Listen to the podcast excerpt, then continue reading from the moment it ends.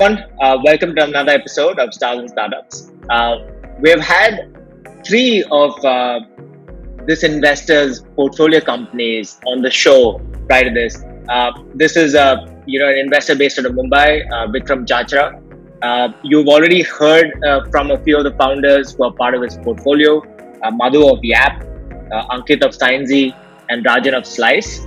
Um, Oh wait, actually, there's one more. Uh, it's also Blue Tokai. Uh, Matt of Blue Tokai has been on the show.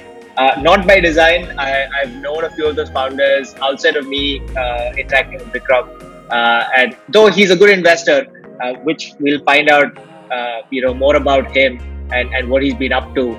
So let's welcome Vikram of 8i Capital on the program. Hi, Vikram. Welcome to the show. Thanks, Varun.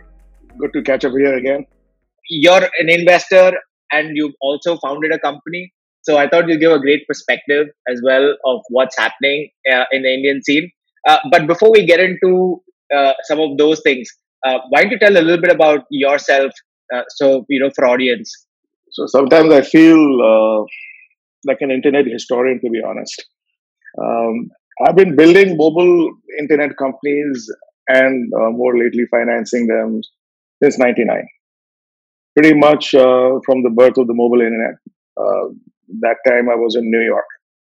And the first company actually I, I created uh, for a mobile environment was the inspiration was how do you bring one click shopping to a mobile device? Because Amazon had just done it, uh, removed this friction point, started to do really well. And, and so it was natural it would come to the mobile phone. So we set out to do that in 99 uh, raised a bunch of money and, and did quite well for a while. Uh, and then we got dot bomb. We didn't get the timing right. Didn't sell the company. And uh, so sold off to Motorola, moved to Silicon Valley. Uh, there again created the mobile environment for a leading uh, consumer internet company called Snapfish, which is an hmm. online photo services company. So keep in mind, all of this was happening pre iOS, uh, pre Android era. I was just going to say, like, your you know, you're talking about one click shopping on, on mobile and you're talking about uh, Snapfish, which I think, uh, you know, pre Insta, Instagram and a lot of these other uh, yeah. innovations, Snapfish was the original photo uh, sharing and, and saving uh, option. Uh, didn't HP acquire it later on? Um, that's yeah, they, they they bought it for 300 million uh, in cash in 05, which was a big hmm. deal that time. So the big right. exit. Yeah. That's insane. Did you make some uh, money from that deal? Very little. I mean, you know, uh, honestly, what I got out of that was when you do a venture first time around, you make a lot of mistakes. And I did the same thing. And it was very interesting to go build a new business in a company which was doing its 2.0 version. So Snapfish, like many startups, also made mistakes the first time around. They got a second lease of life. Somebody bought the company and they built a new team around that. And I was part of that new team. But second time around, they got everything right. I actually got to witness what is product market fit in a social network. It's just the amazing uh, experience to see that. You know, uh, yeah. yeah, it's, it's pretty amazing. Great learning experience, there was, honestly. But Flickr was competition at that point. Um, Snapfish and Flip, I think, uh, you know, Flickr uh, came Flickr later. Was... No, Flick, Flickr came a little bit later. We'd already been acquired. Mm. Uh, this is during the era of Ophoto, which is acquired by Kodak by that time. You know, Kodak is, uh, you know, notorious for different reasons today with the Robinhood crowd.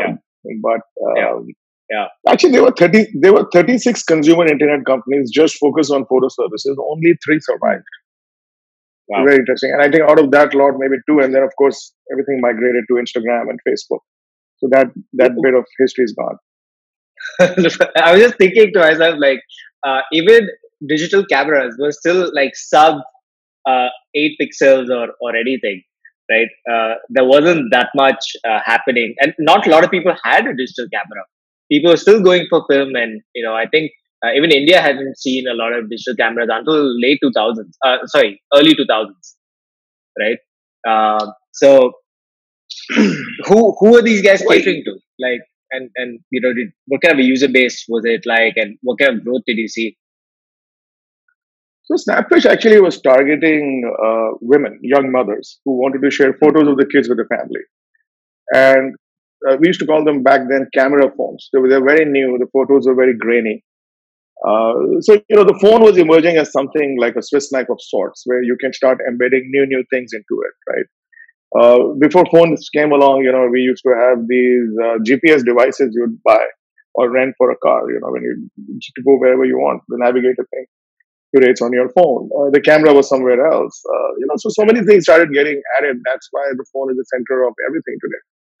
Uh, so the bet really was that those grainy photos would become high, high quality photos. And the idea was you take a photo, uh, it automatically uploads to the Snapfish uh, site. So you get one place to uh, aggregate uh, all the photos. You went to New York to build your company, and then you moved to the Bay Area, right? But you're actually um, from you went to SRCC for undergrad, and then you were in Jamshedpur at XLRI. How did you kind of leap uh, into another continent and, and build all these businesses? So I went to NYU to do my business school, and uh, my heart was set in Wall Street. I got a great job. I used to trade bonds in uh, London, actually. So I had the life. Everything's great. Till I buy this damn phone. And, and it was this Motorola StarTAC phone, which looked like the Starship Enterprise. And I discovered. Oh, that was a gorgeous a, phone. Yeah, it was a gorgeous phone. It had a browser and I got hooked onto the browser, even though the speed was terrible. And I don't know, I had this very clear moment in front of me that everything is going to start moving from the phone. It made no sense to be tethered to a place to access something yeah. as useful as the internet, right? You have to take it along with you. So that was the insight, which, like, you know, if you lose sleep many, many days on an idea, you might as well go do it, right? I also read that um, you were building mobile payments also very early, and that was uh, pre Snapfish. Was that was that where you built uh, a lot of entrepreneurial abilities? So we had to bundle in uh, this one-click shopping. Obviously, was about payments. you know, how do you streamline payments in the end?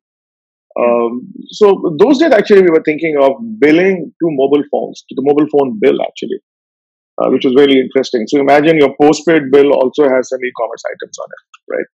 Uh, that's how we were thinking. But there were a lot of issues. The carriers wanted to take a lot of money, uh, 65% market share. It's very interesting. Uh, I know I'm taking a bit of a segue here. When Steve Jobs wanted to launch a mobile phone, he figured out two things. He said, hmm. if I, as long as the mobile internet was left to the hand of the carriers, uh, it wasn't working out because they wanted 65, 75% of the revenues, right? Uh, so Japan was 30%, so the developer community was thriving there because there was enough money for them. So the first thing Steve Jobs did is he saw what happened in Japan and made sure that the uh, iPhone would have a similar model, 30%. And today you're seeing uh, a battle play out between Epic, yeah. right, who doesn't want yeah. to pay this 30% tax, right, and wants yeah. to go around, and Apple is punishing them. Uh, I think Steve Jobs would not be very happy with the way Apple is going about doing what they're doing right now. Mm. But uh, it's, it's it's interesting that 30 looked good in front of 65, and now 30 looks bad in front of you know whatever you paid to your uh, card company. Right? That's the question. You know, but it's it's an interesting point, right? Because if you look at um, you know there is this uh, effort that a company like an Apple, um, you know, or a carrier uh, gives to creating a, a, payment service, right? And they say, I want a, a lion's share of this uh, pie, and which is what the battle is between Epic and, and Apple is. Um, but unfortunately, digital goods don't get the same respect, say, a physical good is, uh, because the assumption is that a digital good has uh, a lot more margin and it will not pinch as much and you can always change up pricing. Whereas epic's argument obviously is that you know if we're able to reduce the price or or not give away so much we can actually engage with the players a lot more and they can do a lot more. The os wars mobile os wars were over. You know people forget there was symbian and there was some other palm os all of those companies disappeared. So we are living in a predominantly android and an Apple world. So as long as they have a lock on the OS, they have a lot of power. Uh, I think what's going to happen is the way uh, you know these modern monopolies are operating. They are entering into every space. As they say, software is eating the world. So there is going to be antitrust activity. And I think what Apple is doing is, is going to invite scrutiny uh, with this kind of behavior. But you know, they, they are desperate too. They want to protect the services revenue, which is very key for them. After Snapfish, how do you transition to investing? Uh, was there something that started happening because you had a little bit of cash and you like you know started investing? because I know you have like an early check in Paytm, and and you know you probably wet your uh, beak uh, in in that pond.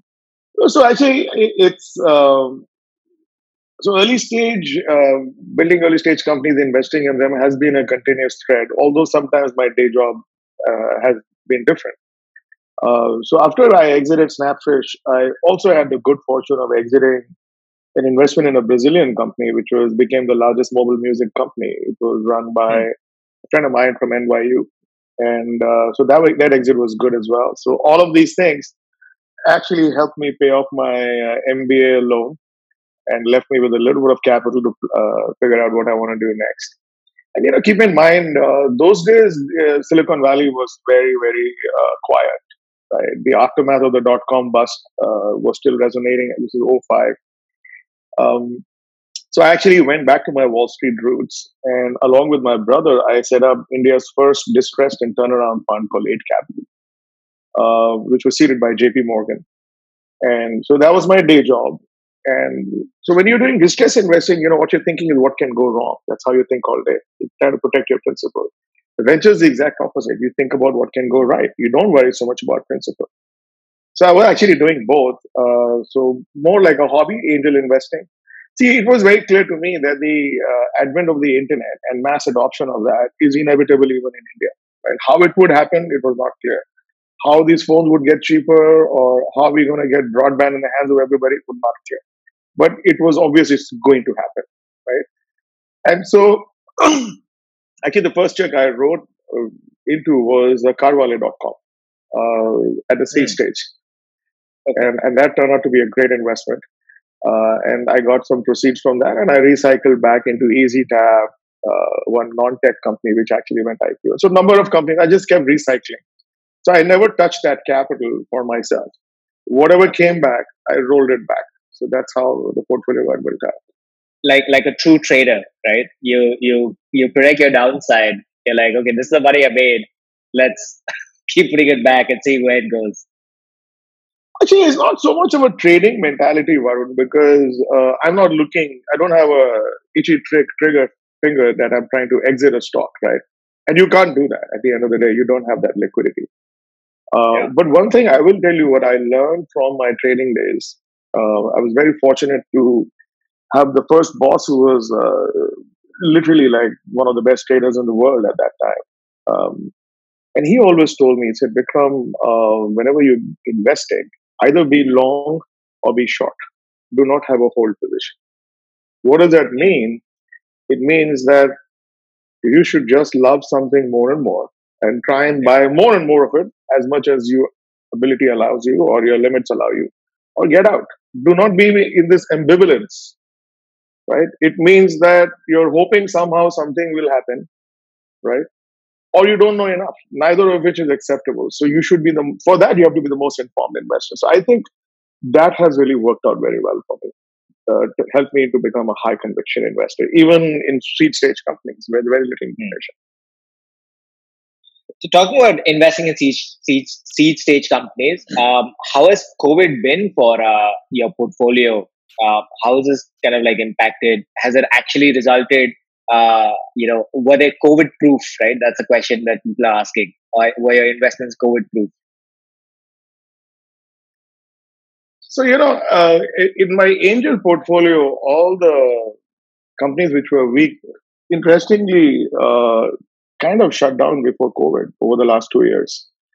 Um, what remained were all companies which had, you know, mm digitizing money or, or e-commerce or brands, you know, mm-hmm. digitally native mm-hmm. brands. Uh, they've had an incredible run. In fact, I had five follow-on rounds in the last four months in my uh, in my venture portfolio, and I'm not talking about just Series A, Series B. These are substantial rounds. Series C. Mm. Uh, mm. I've never had a better quarter in my angel portfolio. It's phenomenal. So what has been your uh, investment philosophy, though? Actually, can you tell a little bit about uh, 8i? Uh, what you guys have been doing? The role of the internet, even today, uh, the primary role and contribution is really to remove friction from the analog world, so to speak. And so, the, what I have seen is the more you remove friction, the higher the adoption. Because the skeptical uh, adopter can see the return on time, on on uh, savings, or cost, or effort, or headache, right? So India is inherently a high inertia country, and so to the extent you can rewire digitally whatever customer journeys that you can, you will see quantum jumps uh, in terms of improvement, right? So we've always like even Carwale was about reducing friction in buying uh, cars. We did really well. Uh, EzeTap was removing friction in the last mile payment when you get delivery of your goods uh, from Amazon or Flipkart. Mm-hmm. Um, you know, so on. So many companies that we back. So for me, uh, we've taken always a friction first approach. Um, when we are investing, honestly, we're coming in so early. We've done a number of companies. All you have is literally uh, the proverbial plan on a napkin. I've done that a few times, right? Yeah. Um, and and uh, and you know what we really look for is the insight of the founder. Why is this person doing this? Why is this problem so important to this founder? Uh, we look for this authenticity between the connection, you know, between the problem and the founder. And then, of course, you see, is this founder somebody who can actually execute? And, and what progress they have made recently in terms of moving in this direction. And and that's about it. You know, what you're going to do is going to keep iterating, you know, every three months, six months. So, you know, whatever you show me as a founder is just the first draft. You know, by the time you hit product market fit, you could be on the fifth or the 50th draft. I do not know. So, from our perspective, the problem is the North Star that will bring you back on track when something doesn't work. And that's what we care about. Um, when you have this thought process, uh, does it ever strike you that uh, the founder has to be pedigree founder? Uh, by pedigree, I think Indian investors have uh, all these kind of benchmarks on what a pedigree founder looks like on paper. Uh, and you know what I'm talking about. Look, I actually look at it slightly differently. For me, what I I know that entrepreneurship is a very hard journey, right? Uh, you're going to get a bloody nose doing this thing. So anybody who is thinking this is going to be just fun and games, uh, a lot of it is, but a lot of it is getting punched on the face every damn day and being told you're wrong and this is never going to work. So you need to be a stubborn kind of a person to actually uh, do a good job here. Now, having said that, uh, what I look for is some place where you've been competitive in your life and you've broken through, as opposed to, uh, uh you know, somebody's had completely mediocre career in a sense. Because I'm having to make a decision on on partnering with somebody for even a decade on very little information. So it's okay if you went to a great college which is very competitive. That's a great sign that you were able to put all the fun and games aside and put your head down and focus. You didn't go to a great college, no matter. Did you do that in your first job? If you didn't do it in your first job, show me some place where you exhibited competitive excellence, which you allowed you to laser focus. That's all I care about. That means I know I have this person who has an ability to just you know go for it and build something. Mm-hmm. So you have to prove somewhere in the market, right? That's how I, I I see it, and it's fine. I mean, if you're a very young person, show me something, you know. Um, speaking about that and, and having that mindset, um, you know, one of the things that I've noticed uh, in the US is that a lot of the new age investors um, and, and you know famously the founders fund is a fund created by founders for founders in the sense they know what kind of support to give them? What kind of money they require? What kind of uh, you know where they could actually step in and support? And which has resulted in a lot of you know massive mega hits uh, for the fund right? Um, in india though a lot of investors are not founders. I mean now maybe some newer uh, you know, newer investors, uh, younger investors are founders. I think the funds have started to uh, notice that. Um, are you seeing the same trend, like more founders becoming investors? Uh, I mean, yeah, and, and you probably were one of the earlier, earliest founders becoming uh, uh, an investor. Not enough, but I think again this is another trend which is inevitable. I do remember Varun when I was raising capital for my uh, startup back in '99, 2000, and I was uh, pounding the pavement, so to speak, on Sand Hill Road, uh, you know, which is where all the VC firms are. Every Yeah. VC uh, was a former investment banker. See, the internet was new, so the, I, I can't blame them, right? I mean, at that point of time, who had any experience building any internet company? The internet itself was launched 95, 96. It was more like an R&D project, right? So companies like Amazon actually popularized it. Um, so you know they had a very kind of like the model was always living in Excel and do you adhere to an Excel model? And and I think those were unrealistic assumptions. And and I'm not surprised that we also had a 99% wipeout rate in the dot com bust, very early adoption. Um, today, if you see the best and the greatest uh, VCs in Silicon Valley, they are all ex-founders. Whether it's Marc Andreessen who created Netscape, right? Whether it's the Founders Fund folks uh, or it is Social Capital, all of these people have actually built phenomenal companies, exited them. They understand the journey. They have walked the steps of the founders they are about to back. So I think they are uniquely positioned as builders to support other builders. In fact, they want to take back control on the every aspect of venture creation. That's why they want to do direct listing. They don't even want the uh, Wall Street bankers to price their stuff, right? So it's it's really like you know occupy uh, you know their world completely. Yeah, yeah. When we when we look at India, I think uh, again most of the VC folks have probably come in the early days from the PE world. Again, the PE world, you know, combination of people coming from banking and consulting. Uh, I think we will see the same trend here. Uh, we need our founders to get more exits. So as they get exits, they have some financial uh, freedom. Then they start to build it out. What we want to do on our end actually is encourage founders to, at least those of us in our portfolio, to co-invest with us at the very early stages, right? Mm. We think actually uh, uh, seed investing is not hard. If you Mm. if you're a builder, I think it's much easier for you. That's my sense. I think we can be taught to be a phenomenal angel investor. That's my view.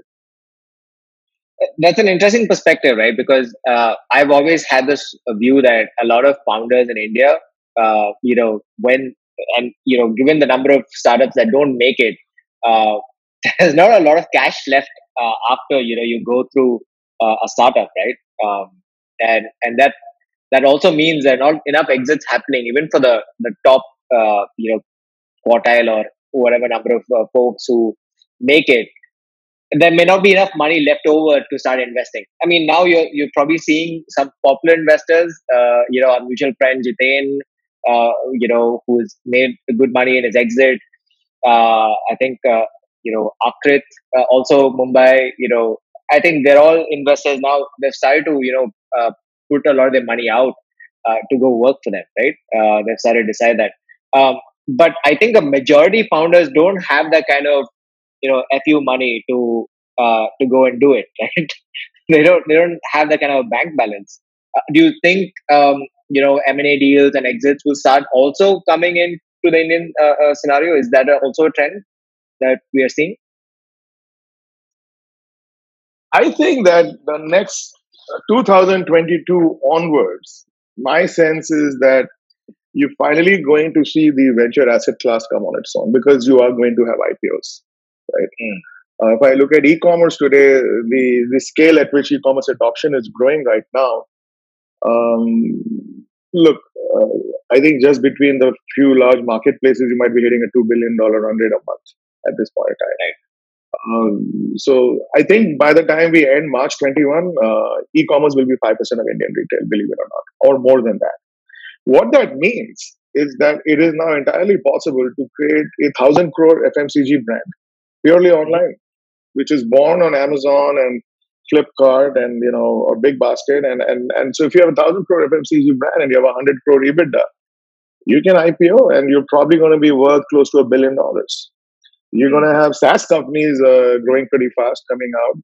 You might have some payment infrastructure companies coming out, uh, edtech companies, obviously. So I think uh, we're going to have really exciting time where, uh, you know, today the BSE 500 has barely three listed internet companies. It's pretty amazing. So if you're invested in the Indian stock market, your life has gone digital. You're buying online, you're paying online, every transaction is happening online on your screen but your portfolio is all offline. It does not participate Like you were saying, you know, are you a COVID winner? Or are you COVID loser? Right? Mm. Uh, your portfolio is in the loser segment. But and if you're in the US, you can buy FANG stocks, you can buy SaaS stocks, you can buy Uber, whatever you like. Right? You can exhibit, express uh, your understanding of what's happening in the digital realm and put it in your portfolio.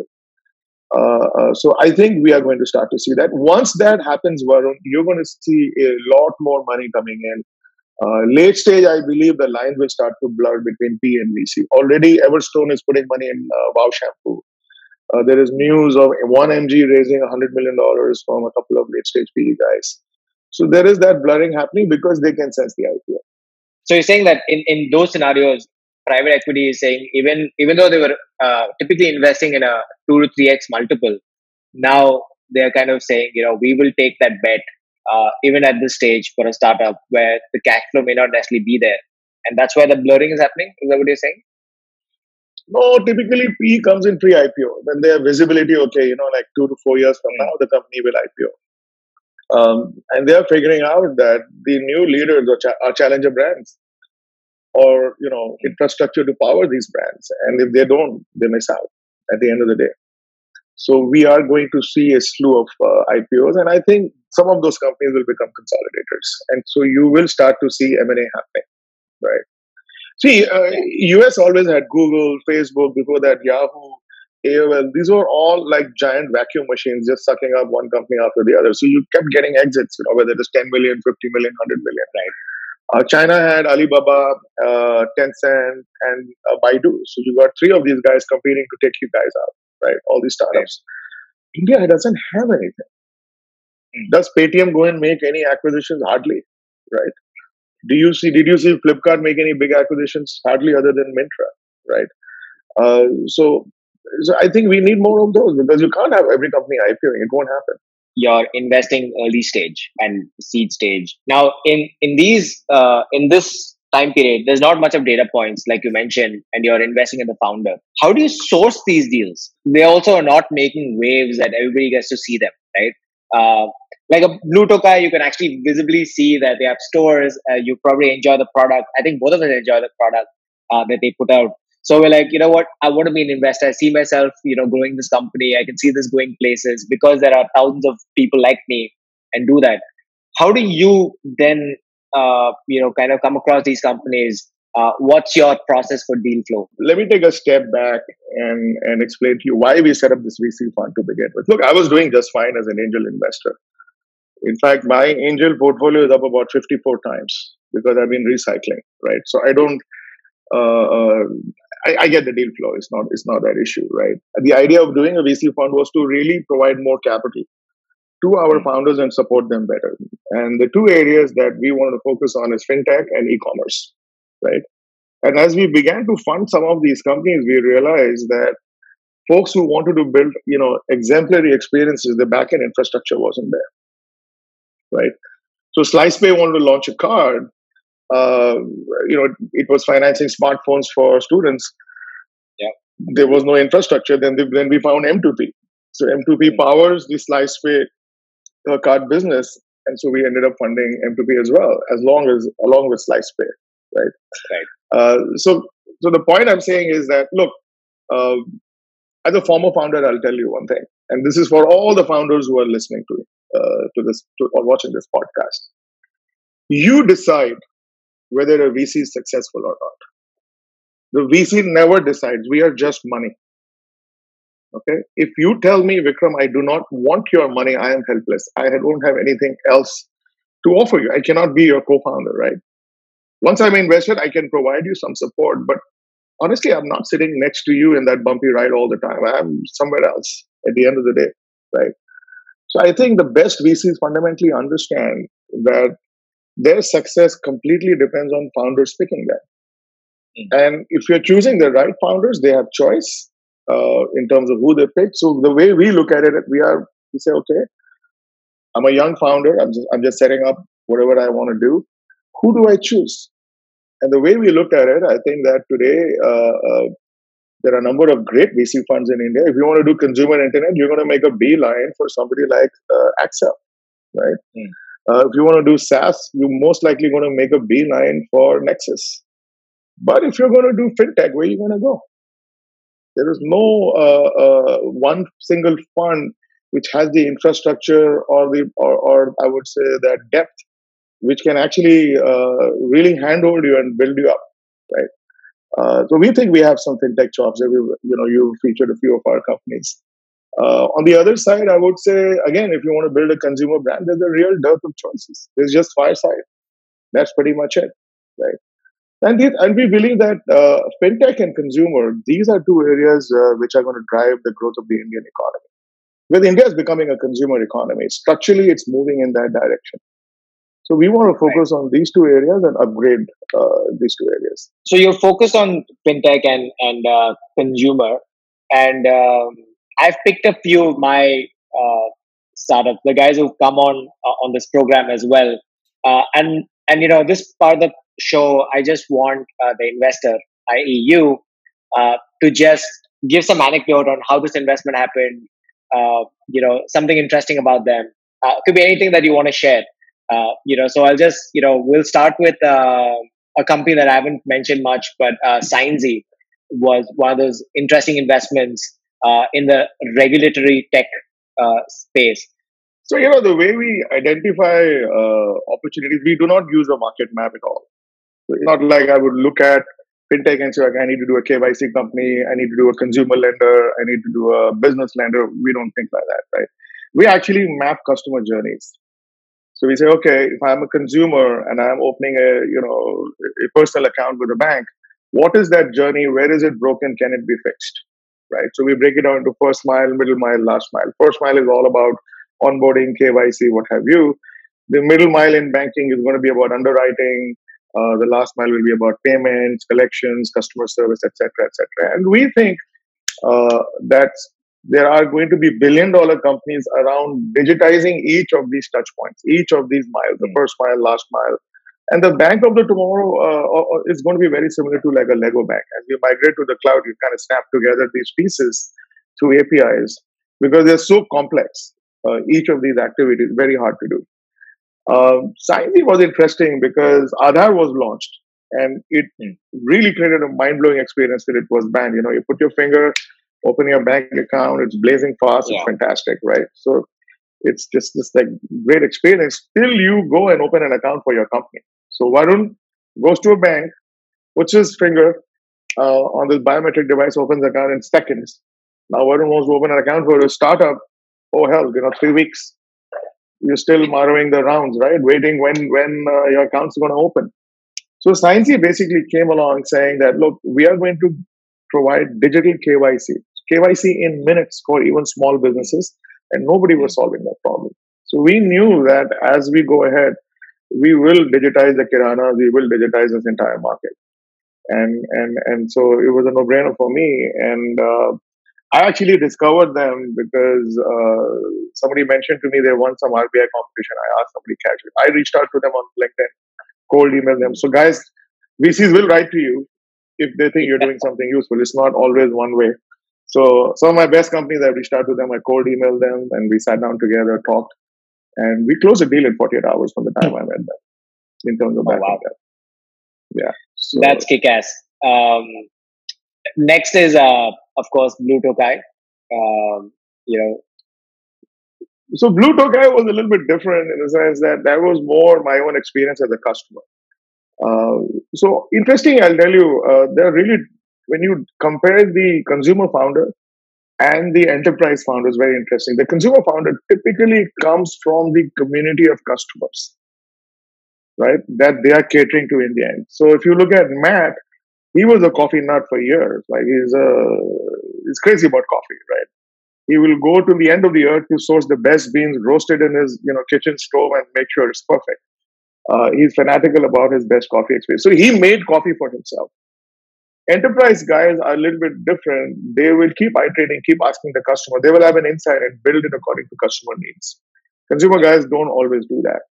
Blue Tokai came about because um, I was actually a tea drinker for a long time. I happened to be in Colombia on a short vacation. I was in the US.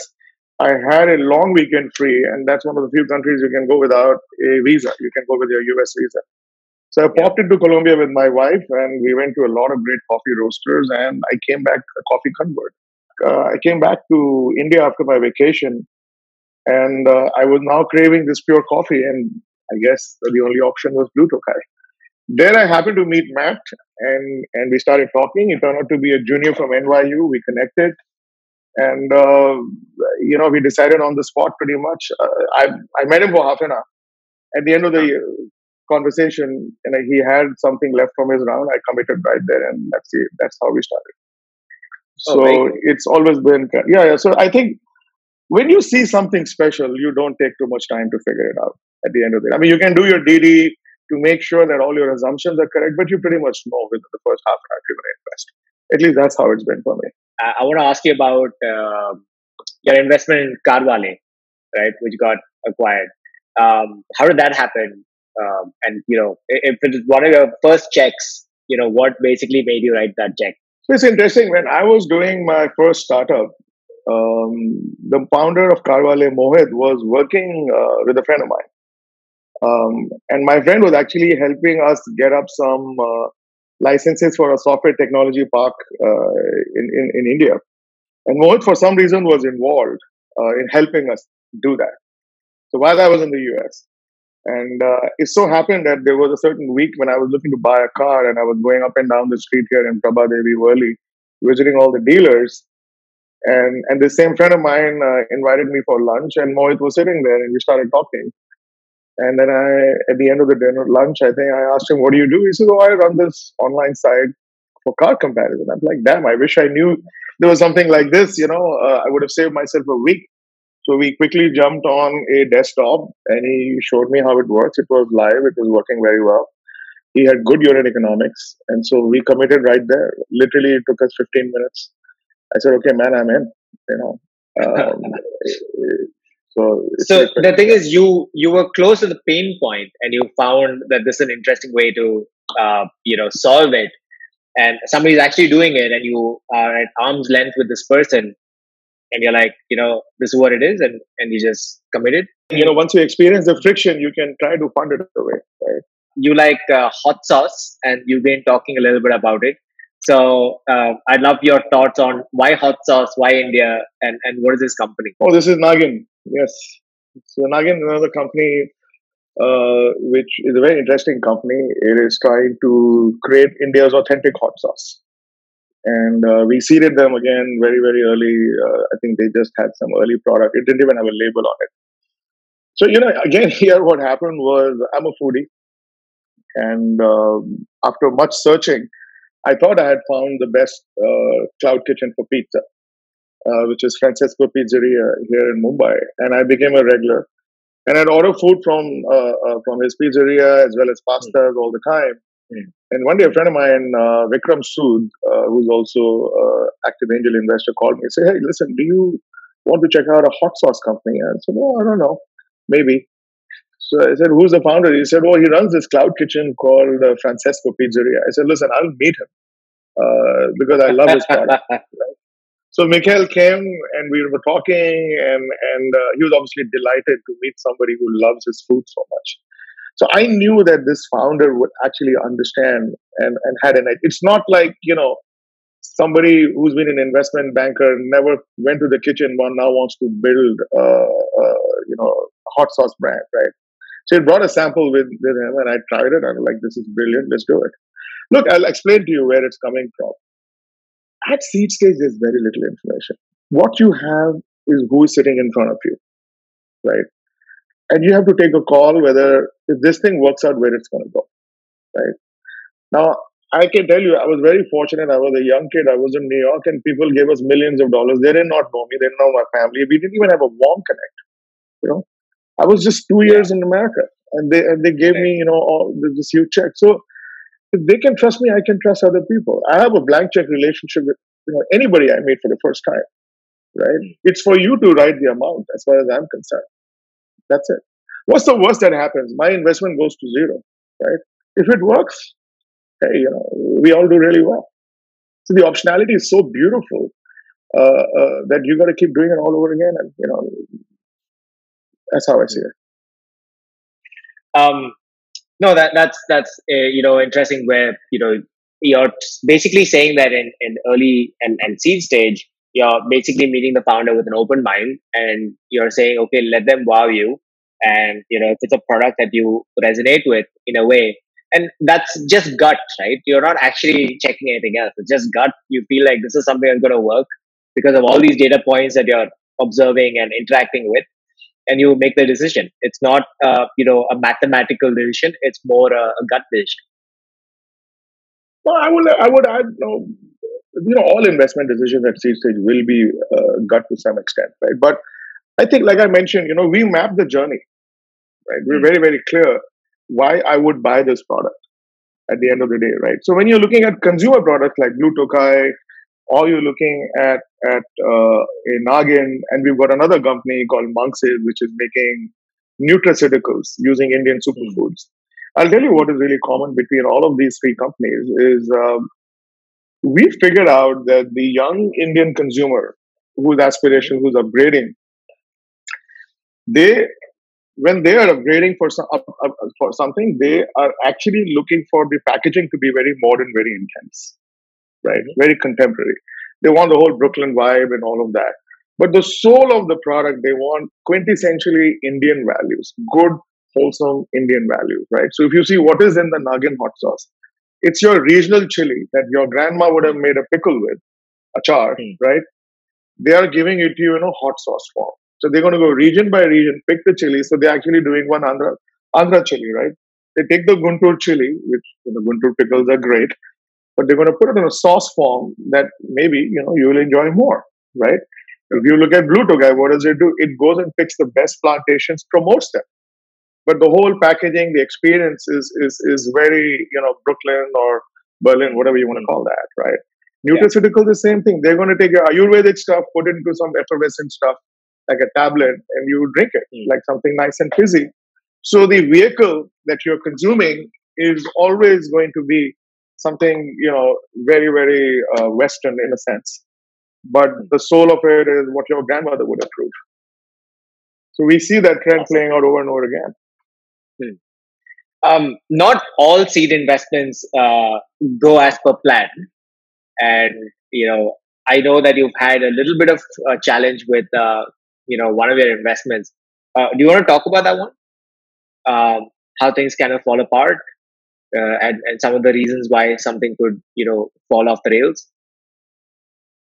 so i won't name the company but uh, i think it's important to talk about what goes wrong in, in, in a startup i see the greatest value destroyer uh, in all my portfolio companies has been co-founder conflict honestly mm. and that co-founder chemistry is very hard to judge uh, like the worst disaster we had, honestly, uh, the co-founders are all together in IIT. You know, they knew each other from college. Uh, two, there were three co-founders. Two of them knew each other from IIT. Uh, then they also overlap with each other at IIM Ahmedabad, right? So with that long a history, uh, at the end of the day, of course, they didn't they had not worked together uh, throughout, right. right? But how else are you going to find your co-founder at the end of the day? So I think it is hard. Uh, uh, so one of the things you want to do is observe these co-founders very, very carefully uh, when you're in a meeting.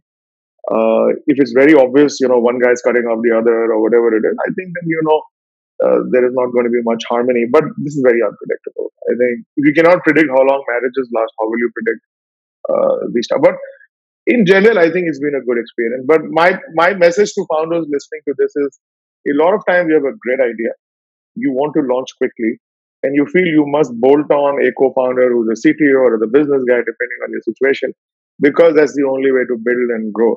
I would say take your time. Choose somebody that you can be with for about seven to eight years. And you're going to spend more time with this person than you spend with your spouse. So, so try and imagine and visualize that situation. Uh, it's going to be better for you. That's how I see it. See, because for a founder, it's like 110% of their life, right? For us, you're part yeah. of my portfolio right? Uh, it's an important part because you know you also have limited time and limited investments. So you know you're also making those kind of calls, saying you know, do I want to spend my time with this portfolio and this founder, and for what, right? You know, of course, there's a financial outcome, but you're also going to have that emotional and mental kind of investment into that that business. You can't help that. I don't think that I've abandoned any company, honestly, which was not working out. I've done my best. I've tried to intervene if I could, uh, try to resolve things between the founders. Look, it's very hard to build a, a, a company. And I think once you have your initial team, that itself is a great achievement, right? Uh, to get people to believe in your vision, to get people to take lower yeah. salaries very often and take your ESOP, right? So I think it's very important to respect that. And sometimes companies go through some periods, you know. I think um, I'll tell you one thing, Varun. We are not in the investing business. We are in the believing business, right? Once I've made up my mind to believe in you, it's very unlikely my belief will get shaken, right? Uh, if things fall apart, it's fine. We actually tell our founders if you've done your best, you've acted with integrity, all of that stuff, come back to us. I paid your tuition fees once, right? I might as well uh, participate in your journey when you're going to do it right. So we feel every founder has three, four ventures inside there, and we are happy to go along each of these journeys with you. It just depends, right? Um, how do you deal with uh, cold emails? If somebody wrote to Vikram at 8i.vc, what would happen? If you write to me directly, I'll respond to you. If you send me an email through a banker, I will not respond to you. I'm very clear. You're at seed stage or Series A, you're using a banker, you're not going to be able to raise capital. You're not going to, in, in fact, even convince people to come. You write to me directly, I will definitely respond. Very clear. Awesome. All right. Uh, those listening uh, to this podcast, uh, do reach out to Vikram. Uh, he's a great guy. Even if he doesn't write you a check, uh, he'll definitely help you out. Um, Vikram, this has been awesome. Thanks so much for taking the time.